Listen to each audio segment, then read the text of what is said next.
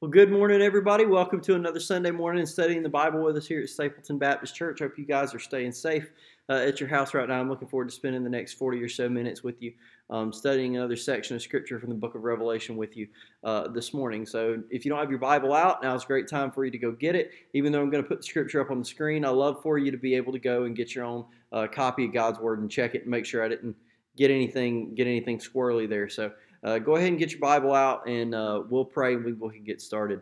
Uh, Father, thank you so much for today. Thank you for the opportunity to use technology to study the Bible together, even when we can't be together. Um, Lord, I pray that you bless us with understanding your word clearly today. Give us the ability to take stock of ourselves as we study it, um, to, to not deny guilt or association or run and hide from the sin that's in us, but to admit it and to flee Babylon and, and, and seek you and seek your city and your country. Um, Lord, we love you, and we ask that you work on us through your Holy Spirit today. In Jesus' name, amen. Okay, if you went ahead and got your copies of God's Word out, we're going to be in Revelation. We're going to be in chapter uh, 18 today, and we're going to be reading verses 9 through 20. So uh, I'll go ahead and throw that up on the screen, and we can read it together. Um, from there, you can hopefully get it in your Bible. I'm reading out of the New King James, so if you've got a New King James or a King James, this will sound uh, similar to what you have. Um, if you've got an NIV or something, you may notice some differences, but um, should be fairly similar. Okay, Revelation chapter 18, starting in verse 9. The kings of the earth who committed fornication and lived luxuriously with her will weep and lament for her when they see the smoke of her burning, standing at a distance for fear of her torment, saying, Alas, alas, that great city Babylon, that mighty city, for in one hour your judgment has come. And the merchants of the earth will weep and mourn over her, for no one buys their merchandise anymore. Merchandise of gold and silver, precious stones and pearls, fine linen and purple silk and scarlet, every kind of citron wood, every kind of ivory, every kind of object of most precious wood, bronze, iron, and marble, and cinnamon and incense, fragrant oil and frankincense, wine and oil, fine flour and wheat, cattle and sheep, horses and chariots, and bodies and souls of men. And the fruit that your soul longed for is gone from you. And all the things which are rich and splendid have gone from you, and you shall find them no more at all. The merchants of these things, who became rich by her, will stand at a distance for fear of her torment, weeping and wailing, saying, Alas, alas, that great city that was clothed in fine linen, purple and scarlet, and adorned with gold and precious stones and pearls, for in one hour such great riches came to nothing. Every shipmaster, all who travel by ship, sailors, and as many as trade on the sea, stood at a distance and cried out when they saw the smoke of her burning, saying, What is like this great city? They threw dust on their heads and cried out, weeping and wailing, and saying, Alas, alas, that great city, in which all who had ships on the sea became rich by her wealth. For in one hour she's made desolate. Rejoice over her, O heaven, and you holy apostles and prophets, for God hath avenged you on her. Okay, so that's a mouthful uh, right? Uh, if you weren't here with us last week, you're probably like, what in the world? Who's burning? Uh, what's going on right now? Uh, this is not a person uh, specifically who is burning. This is the city of Babylon. Um, now, Babylon, maybe it's named Babylon, maybe it's not. Uh, this is talking about the, the Antichrist's seat of power um, in the book of Revelation. Now, it may be a rebuilt ancient city of Babylon. It may be a city that is named Babylon, even though it doesn't sit on the same site. Um, it may be a city that sits on a completely different site and is not named Babylon, but it carries on uh, the tradition of Babylon. So that's who we're talking about here. And what we read in last week's uh, passage was an angel from heaven decreeing that Babylon at last has fallen, and it is thoroughly fallen. That that it's not going to be rebuilt. It's not going to be um, put back together that it's not ever it's not even going to exist as a shadow of its former glory that it's going to be utterly and completely destroyed. Um, so this week we're talking about the response of those who dwell on the earth to the fall of the great city babylon. And the first thing i want us to see is we're going to well actually before i even get into that uh, what we're going to do is we're going to deal uh, with symptoms of what a fallen heart looks like. And you can always tell uh, what somebody loves by how they react when they lose it uh, so we're going to see how some fallen hearts today react when the city of Babylon falls. And we're going to see kind of how they uh, respond to it, what it is they're thinking about, what it is they're doing, what it is they're feeling. Um, and we're going to look at that. And the first symptom that we're looking at is that fallen hearts tend to deny association or guilt. Um, they deny association with the guilty or they deny their own guilt. So that's the first symptom. Now, the reason, if you noticed looking on this slide, I said symptom one. Um, I'm what's called an expository preacher, which means I take a passage of scripture and I go through it verse by verse. So typically, uh, whatever order the verses are in, that's the order I'm going to go. Um, I did not do that today because there's a lot of things that are peppered throughout the entire passage that you see repeated. There are patterns. Uh, so rather than split into, say, this chunk of verses, this chunk of verses, and this chunk of verses, we're going to focus on three parties here. We're going to focus on the kings of the earth, the merchants, and the traders on the sea. Um, there's a lot of similarities between them, but there are some slight differences. So we're going to handle it more so thematically um, than, than strictly in order. And in this first section that we're looking at, denying association with the guilty or personal guilt themselves, uh, we're going to be specifically dealing with the kings, even though we're going to take a look at the merchants and the, and the sea traders as well. Um, so, first, look right here in verse 10 in Revelation 18 9 and 10.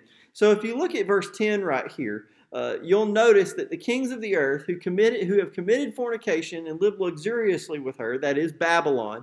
Remember babylon is a city. It's not literally a lady. It's it's a city. Um, and committing fornication with her is a symbolic way of saying that they committed uh, spiritually adultery spiritual adultery with her that rather than devoting themselves to god and loving god uh, they gave themselves over to this uh, worldly city, um, this world order. They gave themselves over to that. Um, there's probably some sexual immorality involved as well. Um, and then last week we talked about as well economic um, uh, adultery and, and, and, exploitation. So um, the kings of the earth who've been involved with her, who committed fornication and lived luxuriously with her, Babylon, will weep and lament for her when they see the smoke of her burning. So they see her suffering. And what do they do? What do these brave kings of the earth do? They stand at a distance for fear of her torment. They stand at a distance for fear of her torment. This is exactly who you want with you in a fight. They're going to go down with you. The captain goes down with this. Well, no, not this captain, not this king. He wants out. He wants to stand away and he doesn't want anything to do with this punishment. So he's going to stand at a distance for fear of her torment. Now let's jump forward to verse 15. Look at verse 15. We're going to move from the kings to the merchants. The merchants, they see Babylon falling. And these merchants who became rich by her, they're not strangers to Lady Babylon. They've become rich by her. They stand at a distance for fear of her torment. The push comes to shove and they don't want anything to do with her. They deny association with her. Finally, let's look at these sea traders. What do they do? Take a shot. You probably got it right.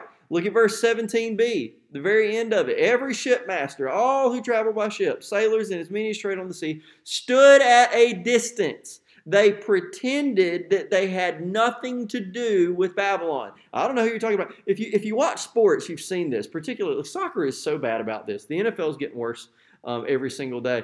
Uh, but you know, maybe one player fouls another one, and what's the first thing that player does? He throws his hands up and backs away, like I didn't do anything. I didn't do anything. I didn't do anything. Um, that's exactly what these kings, these merchants, and these sea traders are doing. Is they throw their hands up in the air and say, "I didn't do it. I didn't do it. I didn't do anything. I didn't have anything to do with this. Um, I'm backing away. I'm standing away. I don't want anything to do with this." Um, and we kind of we kind of joke around with this. This is not good theology. Um, but have you ever had somebody just blatantly lie to you and see somebody just kind of step to the side and you're like, what are you doing? I'm stepping out of the way so that when lightning strikes you for lying that bad, I'm not going to have anything to do with it. The idea is distancing yourself from that association so that you don't get the punishment as well. By doing that, what you're saying is, I didn't have anything to do with this, so I don't want to get any of the punishment, right? So that's what the kings, the merchants, and the sea traders are doing. But there's a problem with that. There's a big problem with that because look back at verse uh, 10 again. So they're standing at a distance, these are the kings, for fear of her torment saying, Alas, alas, that great city Babylon, that mighty city, for in one hour your judgment has come. You know, Babylon, this really stinks that judgment has come for you, but it's your judgment. This judgment is yours. It has nothing to do with me. I don't want to stand anywhere near you because I don't want to take part of it. I didn't have any part. Well, but did the kings of the earth have a part of it? Sure, they did. Look at the beginning of this verse. The kings of the earth committed fornication and lived luxuriously with her. Absolutely, they were involved. The kings of the earth were thoroughly involved in this, and they're standing back and pretending that they didn't do a thing. What about these sea traders? Or, excuse me, the merchants. So the merchants are standing at a distance in verse 15 for fear of her torment. But then look at the end of verse 17. For in one hour such great riches came to nothing. For, for a reason that we're going to get into, the merchants don't mention, they're not mentioning judgment. They're just saying, oh, this came to nothing. Uh, that there is a flippancy that I see in the merchants that you don't really see uh, in the other two. So the merchants say, "Oh, such great, such great riches came to nothing." I'm just going to stand back right here. I didn't have anything to do with this. Well, yes, you did, merchants. You got wealthy um, off of her riches. That you saw her as wealth to be exploited, and you saw the city burn, and you're thinking about the riches burning, even though you were involved in this from the very beginning. What about the sea traders? They're standing at a distance too, but they say she is made desolate. She is made desolate. Not we are made desolate. She is made desolate. That this is her judgment. Did you hear the passive voice? She is made desolate. That means someone outside her did this to her. That, oh, it, it's really upsetting that this was done to Babylon. But man, it's it's not coming for me. There's a problem with this. Has anybody asked why Babylon has become desolate? The kings don't ask it. The merchants don't ask it. The sea traders don't ask it. All they do is they look at Babylon, they see her fallen, and they mourn her because of what it means for them. They don't question whether or not Babylon did something to deserve this. And then because they don't ask that question, they also don't ask the more important follow up question Is it possible if Babylon deserves this because of something Babylon did, there may be someone else on the hook? Who is just as guilty as Babylon herself? Everybody who was involved in her. I mean, I don't know. This is probably gonna this is probably gonna date me, uh, but I remember when I was in high school. Uh, it, it, honestly wasn't that long ago. I, I don't know if they still do this. Um, this would probably scare somebody or offend somebody now. So I don't know. If, I don't know if the police still can, but it was it was beneficial. Uh, I think uh, they used to do something called uh, Dare, and it was basically an anti-drug campaign. Some of you may remember Dare. Some of you maybe they still do it. Maybe they don't. I don't think they do. Um, but what, do, what they would do is they would come in and they would do a big school assembly and they would get everybody together and they would say, hey, we just want to let you know um, if we pull somebody over for contraband, you know, whatever kind of illicit drugs they might have, and you're just with them, being with the wrong people makes you the wrong people. Like, don't say it, it's all them. It's not me, because they have to assume everybody's involved. You know, so the only sure way to say it wasn't me was to not be around, to not be within arm's reach of this, to not have anything to do with it, not have it on you, not be with people who are doing it. But that doesn't apply to the kings, the merchants, or the sea traders. They are neck deep in trade, in luxurious living, in exploitation, in immorality. They are just all involved in this. And they're pretending they're not. They're not willing to consider their own connection and commiseration with Babylon, so they're mourning her judgment, they're mourning her loss, they're, they're scoffing at her guilt, but they're not examining themselves at all. 1 John uh, 1, verses 8 and 9 says, If we say we have no sin, we deceive ourselves. This is scary, y'all, because none of us like to be fooled, right? But who's the best person at fooling you?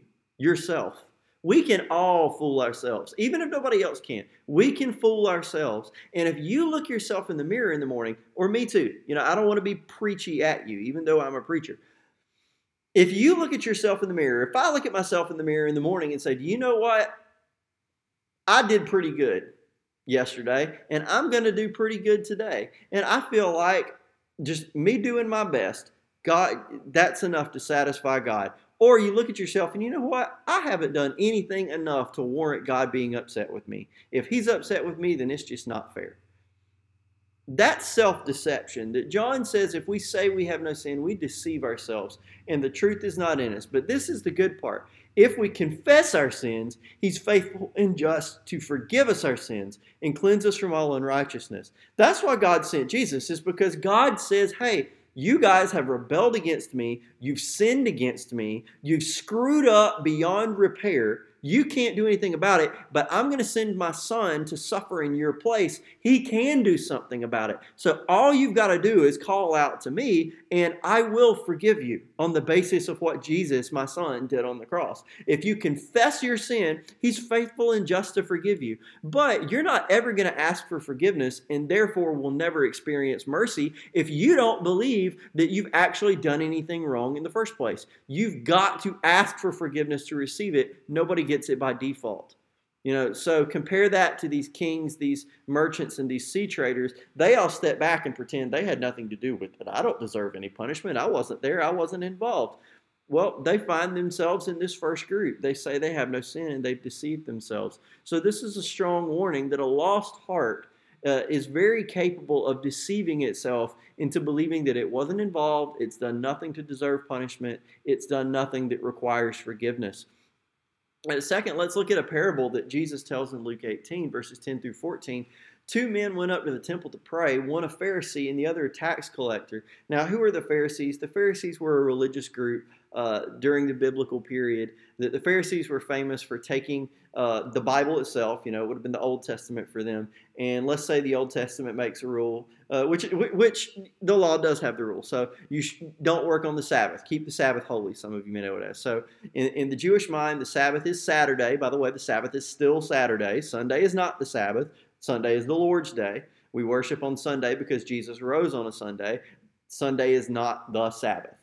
Um, so the command, keep the Sabbath holy, uh, in the Old Testament meant to the Jews, you don't work uh, on Saturday. So what the Pharisees came along and did, and they said, well, we have to define what work is. Uh, because if we don't define what work is, we might accidentally do it. So let's figure out what work is. What work is, and then let's make a rule one step farther out from that. Because if working is um, picking up sticks to build a fire, then we'll just say you can't get within 15 feet of a tree on the Sabbath. Now, I'm making that up. That's not a rule, but I'm just saying the principle. You know, if it's working to pick up sticks, but they make the rule you can't get in 15 feet of a tree, then clearly you can't pick up sticks. That rule does not exist. I'm just giving an example. So that's who the Pharisees are. They kind of make rules about the rules. So Jesus tells this parable about a Pharisee and a tax collector. And the Pharisee stands and he prays thus with himself God, I thank you that I'm not like other men, extortioners, unjust, adulterers, or even as this tax collector. So this is a pretty humble guy, right? He looks out and he says, I thank you, Lord Jesus, or, or he doesn't say Lord Jesus. He says, God, I thank you that I am not like all these dirty, rotten sinners. I fast twice a week, and now he starts listing off all the good things he's done. I fast twice a week. I give tithes of all that I possess. And the tax collector, this other guy who is a dirty, rotten sinner, the tax collector, standing afar off, would not so much as raise his eyes to heaven, but beat his breast, saying, God be merciful to me, a sinner. I tell you, this man went down to his house justified rather than the other. For everyone who exalts himself will be humbled, and he who humbles himself will be exalted. So the point of this parable is that Jesus um, says you got these two folks out here, one person who acknowledges his sin and says, God, please forgive me. I'm not even worthy to look up toward heaven. God forgives him. God justifies him. But this Pharisee who's super religious, who follows every little rule ticky tack he can, but he's arrogant and doesn't admit his own sin, doesn't admit his own need for forgiveness, he doesn't leave with justification. He doesn't leave forgiven. Because if you think you don't need forgiveness, you won't get it. So there's this warning for uh, lost hearts, hearts that don't know Jesus, to please confess your sin, admit to God that you need forgiveness, because if you don't realize that you need forgiveness, you won't ask for it. And if you don't ask for it, you won't get it. Just like the kings, the merchants, and the sea traders, they would rather step back and deny their association with the sinners, deny their guilt of the sin of their own. They would rather uh, they would rather pretend that they have nothing to do with us than say, God have mercy on us. So, uh, risk number one symptoms of a fallen heart. How about number two? Oversimplifying creation. Oversimplifying creation. Uh, so, what do I mean by oversimplifying creation? Well, let's look at what the merchants have to say. So, uh, in Revelation chapter uh, 18, verses 11 through 17a, the merchants of the earth will weep and mourn for her, for no one buys their merchandise anymore. Notice that, that the merchants are not weeping because the city has fallen. The merchants are weeping because no one is buying their merchandise. That they've got all this, uh, they've got 800,000 tons of toilet paper and hand sanitizer that they bought from Ingles so that nobody else can get it. Yes, I'm bitter. If you're doing that, stop it. Um, so they buy all of these things from uh, from everybody. They're merchants, they're traders, um, and they've got all this stock. And nobody's buying it anymore. Nobody buys their merchandise. Merchandise of, and now listen to this list. There's gold, there's silver, there's precious stones and pearls, fine linen, purple, silk, scarlet, every kind of citron wood, ivory, uh, precious wood, bronze, iron, marble, cinnamon, incense, fragrant oil, frankincense, wine and oil, fine flour and wheat, cattle, sheep. Okay, we've gotten into livestock now horses and chariots. Okay, we're getting into the instruments of war now. And here's the kicker bodies and souls of men. Now, if you're anything like me, this was jarring.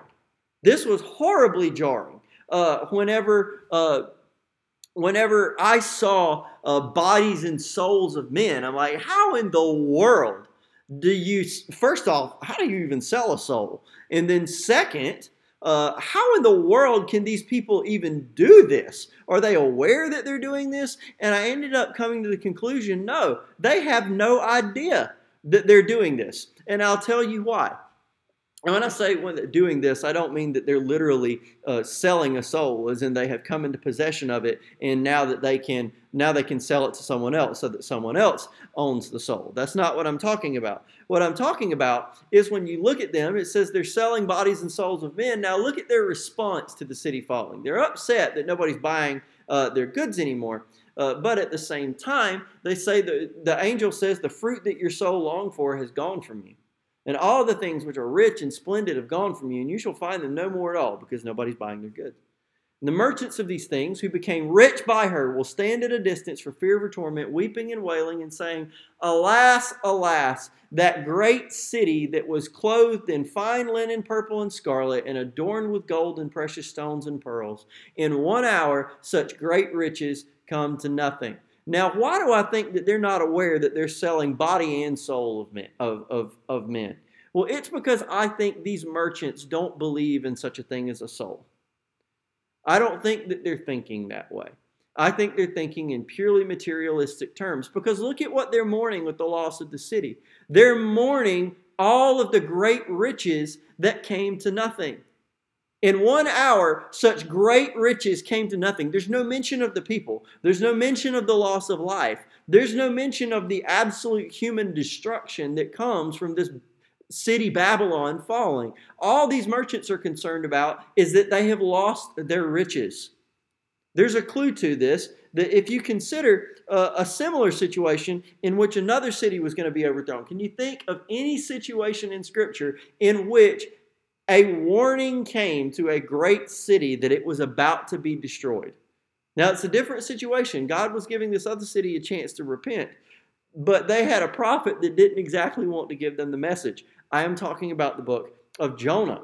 Uh, consider what God said in Jonah chapter 4 about the city of Nineveh. This is Jonah has gotten mad because God is going to spare the city of Nineveh because they repented. And God is having this discussion with Jonah, and he's trying to convince Jonah that it's right uh, for, God, for him to pity uh, Nineveh. And God says, Should I not pity Nineveh, that great city? Listen to how God describes the city, in which are more than 120,000 persons who cannot discern between their right hand and their left, and much livestock. So there are varying opinions on what that might mean. Uh, 120,000 people who don't know their right hand uh, from their left. Maybe that means it's got 120,000 citizens and they're just also confused. They don't know which way is up, um, which is very likely uh, since these are people who don't know God. They don't have scripture. They don't have the prophets of God living among them. They're Assyrians, uh, so they don't they don't know this stuff. Um, so maybe God's just saying they're 120,000 people strong, and none of them know have have none of them have any idea what they're doing. That's possible, but it's also possible when God says you've got 120,000 people who don't know their right hand from their left. What people do you know who don't know right from left? Children. Children don't know right from left.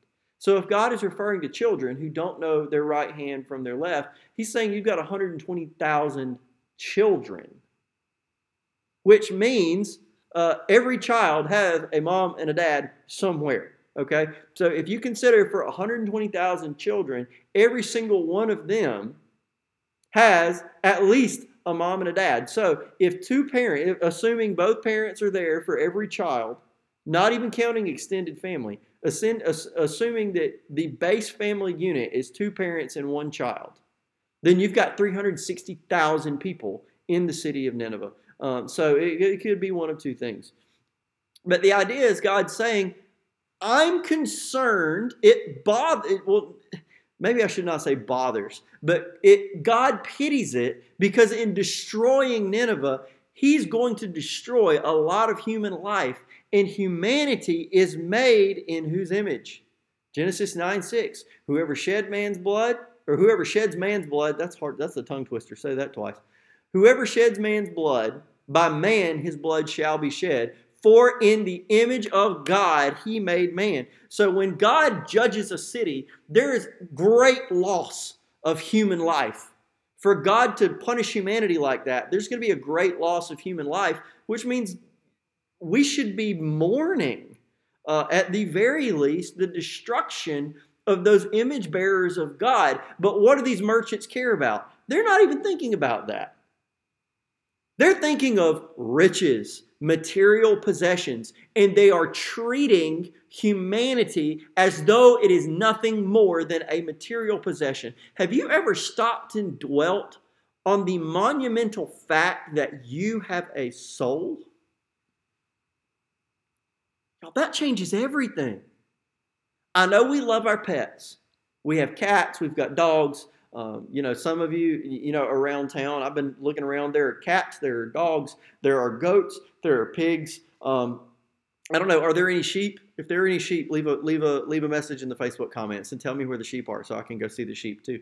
But there, all, all of us, we've all got lots of different animals uh, around here that we love and that we cherish, and we should we should be kind to animals. Okay, that God did give us kind of a creation mandate to to rule the earth and and, and subdue it um, that, that we're meant to be benevolent rulers because He is. We're made in His image. But, guys, your cat doesn't have a soul. Your dog doesn't have a soul. It can't reason. It can't speak with you. It, it can't make moral judgment. A cat's just to cat. A dog is just to dog. That's just what they do. That's they're they're animals. You can say, oh, scientifically, we are animals as well. We are mammals. You know, you can say what you want. We have souls. We're different. There's nothing else in all of the created world like us because we have a rational soul to go with a material body. I can touch my body. I can't touch my soul, but I have one. I'm a two part creature. I'm physical and I'm spiritual. You have a soul. And one day your body's going to stop ticking, but your soul's going to keep right on going. What does that mean? Well, this is what C.S. Lewis had to say. C.S. Lewis is one of my favorite philosophers. He said this in The Weight of Glory. He said, There are no ordinary people. You've never talked to a mere mortal. Nations, cultures, arts, civilizations, these are mortal. And their life is to ours as the life of a gnat. But it's immortals whom we joke with, work with, marry, snub, and exploit, immortal horrors or everlasting splendors. This doesn't mean that we're to be perpetually solemn. We must play. But our merriment must be of that kind, and it is, in fact, the merriest kind, which exists between two people who have from the outset taken each other seriously. No flippancy, no superiority, no presumption. So C.S. Lewis is saying when you interact with somebody, whether it's your husband, your wife, your brother, your sister, your mom, your dad, your coworker, your, your friends at school, your folks who aren't your friends at school, uh, the cashier at the grocery store, uh, the nurse at the doctor's office, whoever you're interacting with, remember that you are dealing with a person that is going to live forever somewhere, either as an immortal horror or an everlasting splendor, depending on what they do with Jesus. That humans, because of that, every single one of us is going to outlive our country. We're going to outlive this world in one place or another because at our core, we have souls. We are immortal. The question is, where are you going to spend that immortality? To deal with a human being is to deal with a serious thing because that human being is not going to end. That's the point C.S. Lewis is making. So to take the view of these merchants that they go and they traffic in human beings like their wood, like their fruit, like their spices. Trafficking in the instruments of war to kill human beings just willy nilly with no concern to the fact that they're treating immortal beings this way. Having a soul makes a difference, and you have one. This world is not all that there is. There is a world beyond this one. And there's no getting away from that. There's not even a, the consideration of the possibility of the world beyond this one from these merchants. When you start to view the world that way, you will make decisions that are horrific. This is why this is a symptom of a lost heart. They oversimplify creation. They look at humanity and they go, oh, that's just material, just like I'm material. I'll only get punished if someone else is in a position to punish me. If I can do this, you get what is it they used to say in school? You only get in trouble if you get caught. Well, that's kind of this mindset. I'm nothing but material. They're nothing but material. It doesn't matter if I do something to them because they're going to die one day and they're just going to go away. And then I'm going to die one day and I'm just going to go away. So if I'm in a position to do what I want now, then I may as well do it because I can get away with it. If there's profit, then let there be profit. If there's uh, wealth, then let there be wealth. If there's success, then let there be success. Live and let live is a joke that I'm going to live, and if that means they don't, never mind. That is this materialistic, uh, anti soul idea. Do you see how you can descend into just moral turpitude instantly by, by beginning to ignore the everlasting component of humanity. So these merchants have done that. Well, this is what Paul has to say in Galatians 6, verses 7 and 8. He says, Do not be deceived. God is not mocked. For whatever a man sows, that he will also reap. For he who sows to his flesh will of the flesh reap corruption. But he who sows to the Spirit will of the Spirit reap everlasting life. So consider this for just a second. When Paul says Sow to the flesh, and you will reap of the flesh corruption. What is happening to your flesh every single day? Every single day you live in your flesh, it is deteriorating more and more and more and more and more. So build up all the earthly wealth you want.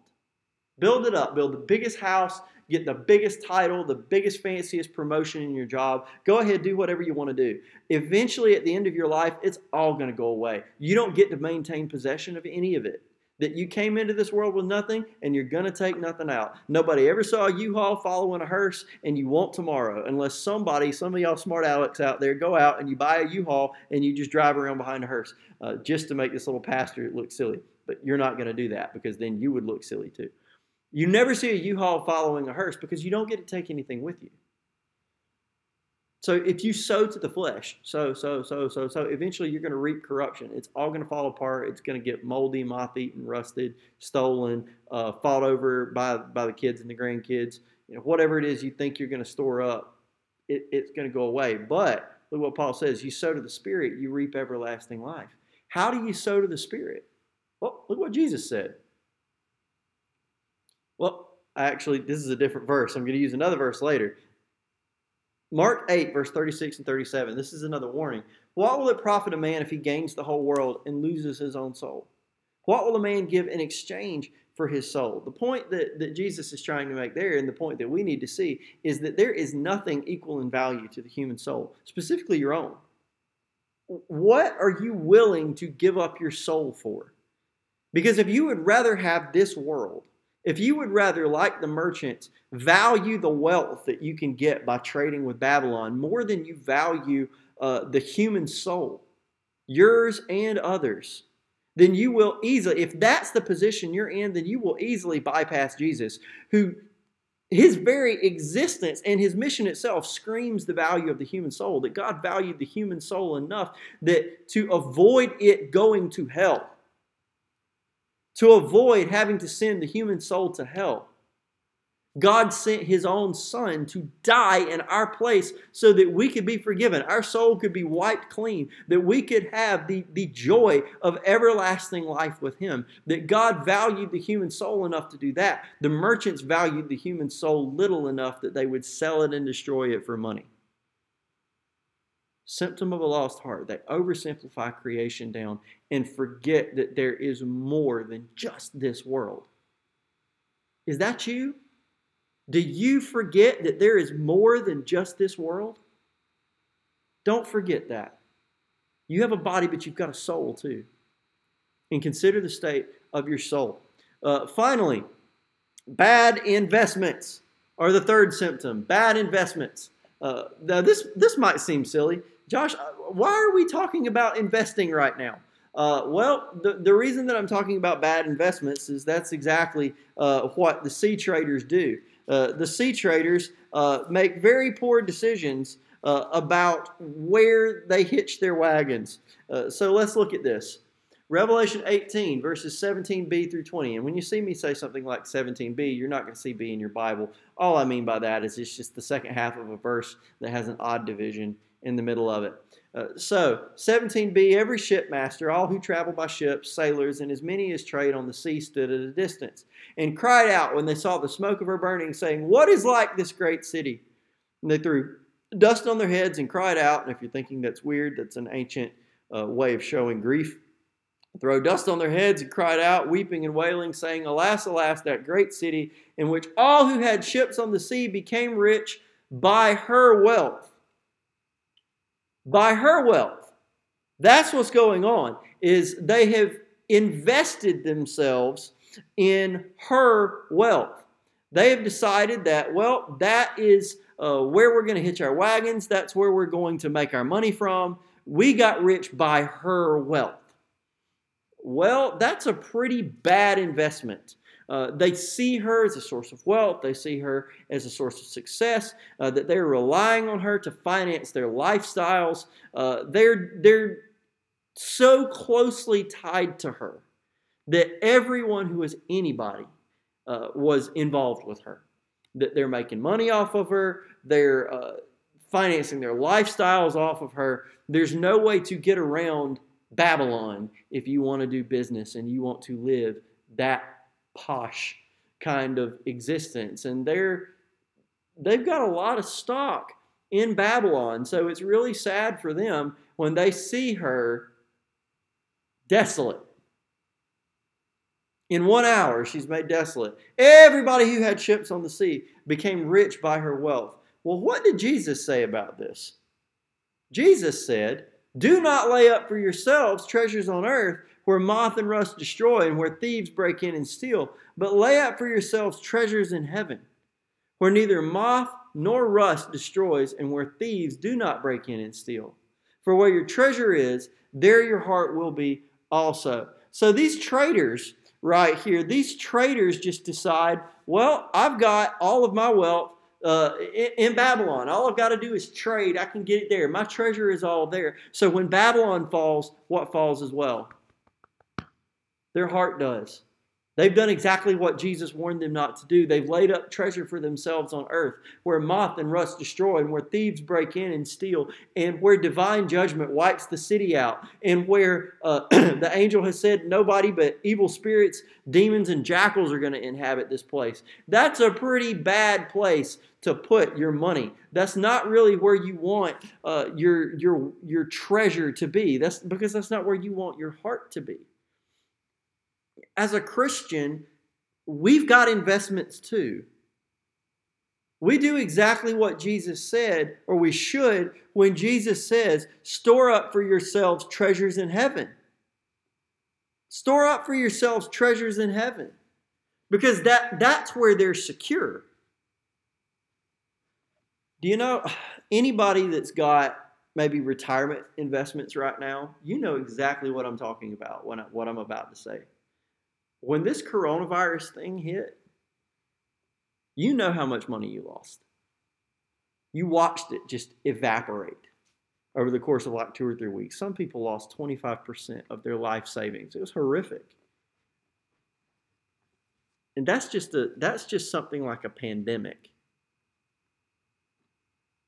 Imagine what utter destruction by divine retribution would look like. You haven't just lost your retirement savings. You've lost your retirement period. You've lost your life period. Body and soul. If you don't have your treasure stored up in heaven. Now, how do you do that?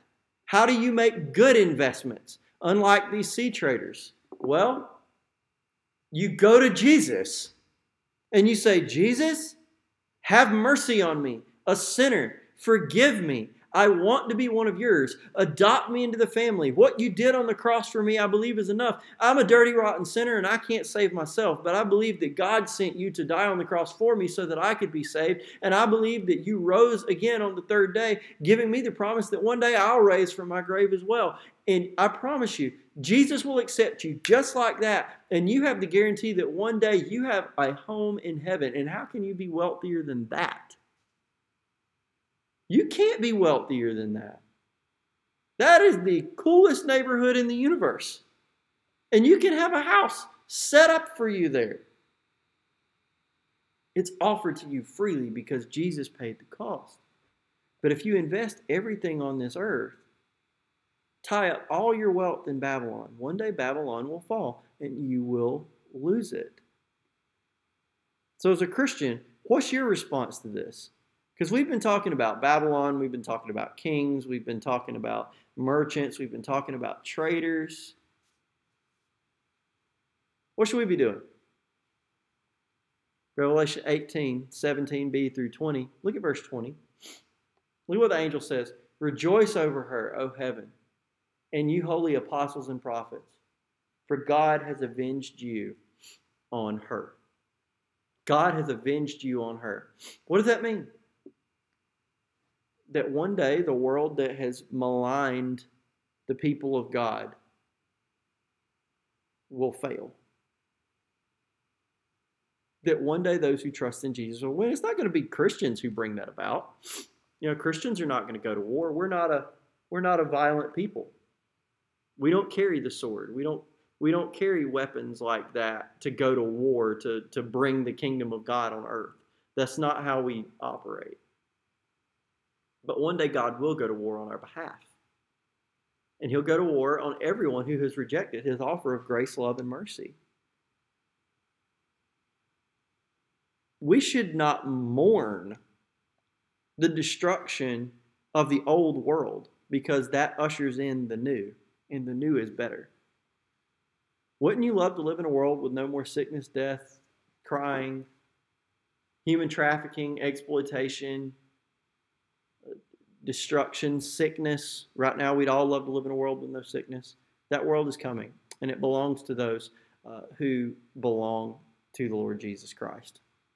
So, have you noticed in your heart any symptoms of lostness, dissociation uh, uh, from the guilty, uh, denial of your own guilt, oversimplifying creation, pretending that there's not a world beyond this one, there's nothing spiritual going on, it's okay if you can get away with it. Maybe bad investments. You see yourself pouring everything into this world and ignoring the possibility that there might be another world that you've stored up no treasure in. Do you see those symptoms of lostness in your life? If you do, I invite you to give your life to Christ right now and reach out to us and let you know that that's a decision that you made so we can uh, we can reach out to you and and follow up with you and help you understand what the next steps in your Christian walk, walk look like. I'm going to pray, and then we're going to go through some very important announcements, and then we'll be done for this morning.